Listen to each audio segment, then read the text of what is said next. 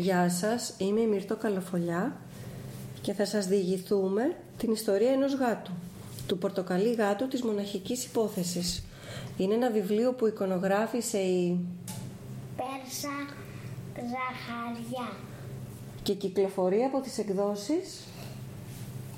Καλλιδοσκόπιο. Θα σας το διαβάσω με τη βοήθεια της Ελεάνας, του Κωστή και του Σταύρου.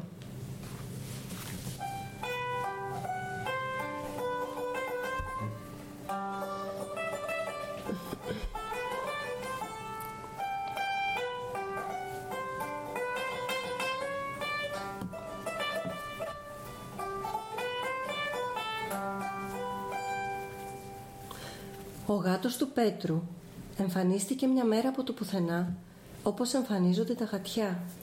Και έμεινε. Προσπάθησε πολλές φορές να του δώσει όνομα, όμως κανένα δεν έμοιαζε να του αρέσει. Γι' αυτό τον φωνάζει απλά γάτε. Κάθε πρωί ο Πέτρος βιάζεται να πάει σχολείο. Ο γάτος βιάζεται και αυτός να πάει κάπου. Κανείς δεν ξέρει πού.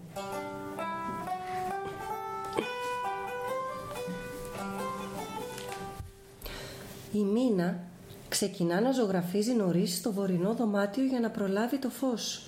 Οι ζωγραφικοί λένε θέλει απομόνωση. Όχι πάντα.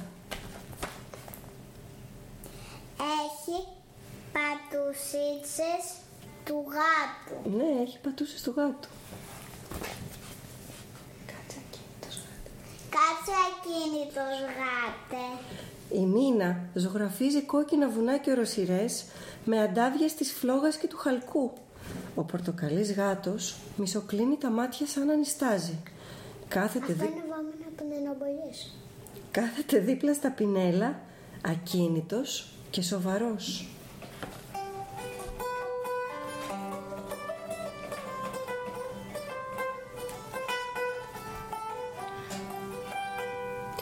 Ο κύριος Σταύρος μαγειρεύει κάθε μεσημέρι νοστιμιές μουρμουρίζοντας τραγουδάκια. Δεν θέλει κανένα να μπερδεύεται στα πόδια του. Κανέναν, όχι ακριβώς. Η ουρά του γάτου. Φαίνεται η ουρά του γάτου κάτω από το τραπέζι.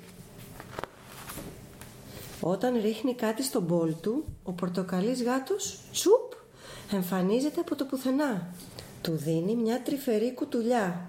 Τρίβεται στα πόδια του, σχηματίζοντας τον αριθμό 8.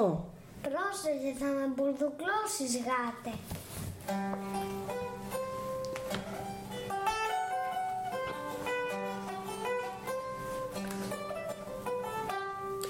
Κάθε από μεσήμερο ο Κωστής μελετά τσέλο. Πάει σε μουσικό σχολείο. Η μελέτη, υποτίθεται, είναι μοναχική δουλειά. Όμως αυτό δεν είναι αλήθεια. Υπάρχει το πρόσωπο του γάτου. Τον κρυφοκοιτάζει, ε, από το παράθυρο.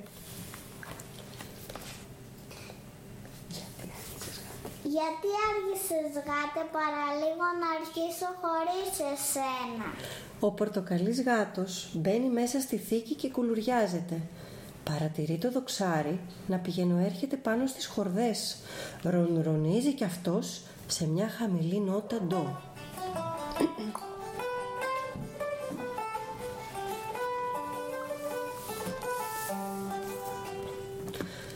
Τα απογεύματα η κυρία Φωτεινή κάθεται πάντα στην αγαπημένη της πολυθρόνα. Είναι πολύ γιαγιά και δεν βγαίνει εύκολα από το σπίτι. Όλη η μέρα μένει αμήλυτη, μουτρωμένη και σκεφτική. Έτσι νομίζετε; Τα πόδια και η ουρά του γάτου. Φαίνεται ναι, κάτω από την πολυθρόνα. Ένα πατουσάκι. Πού άλλοτε. Πού αλήτευες πάλι γάτε και να μην δω τρέχας είσαι. Το γατί την πλησιάζει αθόρυβα.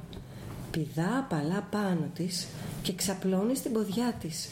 Το χέρι της κυραφωτινής ακουμπά πάνω στο βελούδινο τρίχωμά του. Χρρρρρ.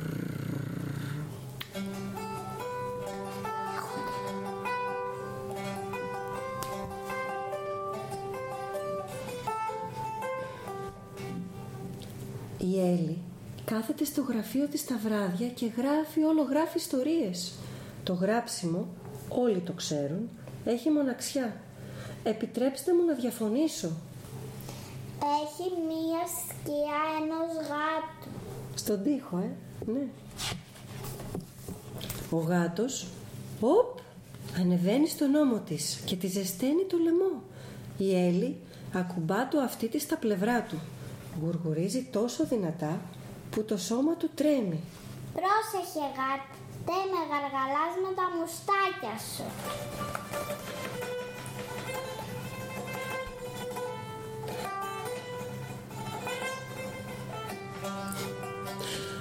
Ο Πέτρος, όπως κάθε νύχτα, βάζει την πιτζάμα του.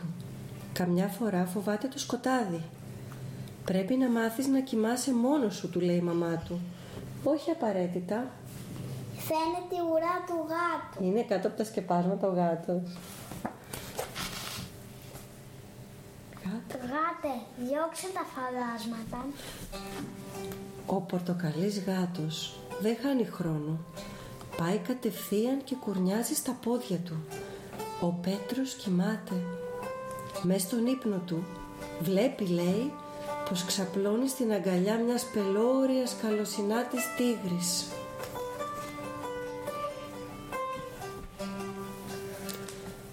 Ώσπου μια μέρα ο γάτος άφαντος. Σαν άνοιξε η γη και τον κατάπιε. Έτσι είναι τα γατιά. Γυρνούν από εδώ και από εκεί. Όλοι κάνουν ό,τι μπορούν για να τον ξαναβρούν. Τι λέει εδώ η αφίσα Ελεάνα; Εδώ είναι, αυτός είναι ο φίλος μου και χάθηκε. Και όλοι έχουν βγει στο δρόμο και τον ψάχνουν, ε. Και κατάλαβαν όλοι ότι ψάχνουν το ίδιο γατί. Έτσι λες. Για να δούμε. Εμφανίστηκε όμως πάλι ξαφνικά από το πουθενά. Κανείς δεν ξέρει που γύρναγε. Άλλωστε, το να είσαι γατί είναι μοναχική υπόθεση. Μπα, δεν νομίζω. Όλοι μια συντροφιά γύρω από ένα τραπέζι που πάνω είναι ο γάτος. Ναι, και είναι όλοι, είναι όλοι φίλοι, σαν μια μεγάλη οικογένεια.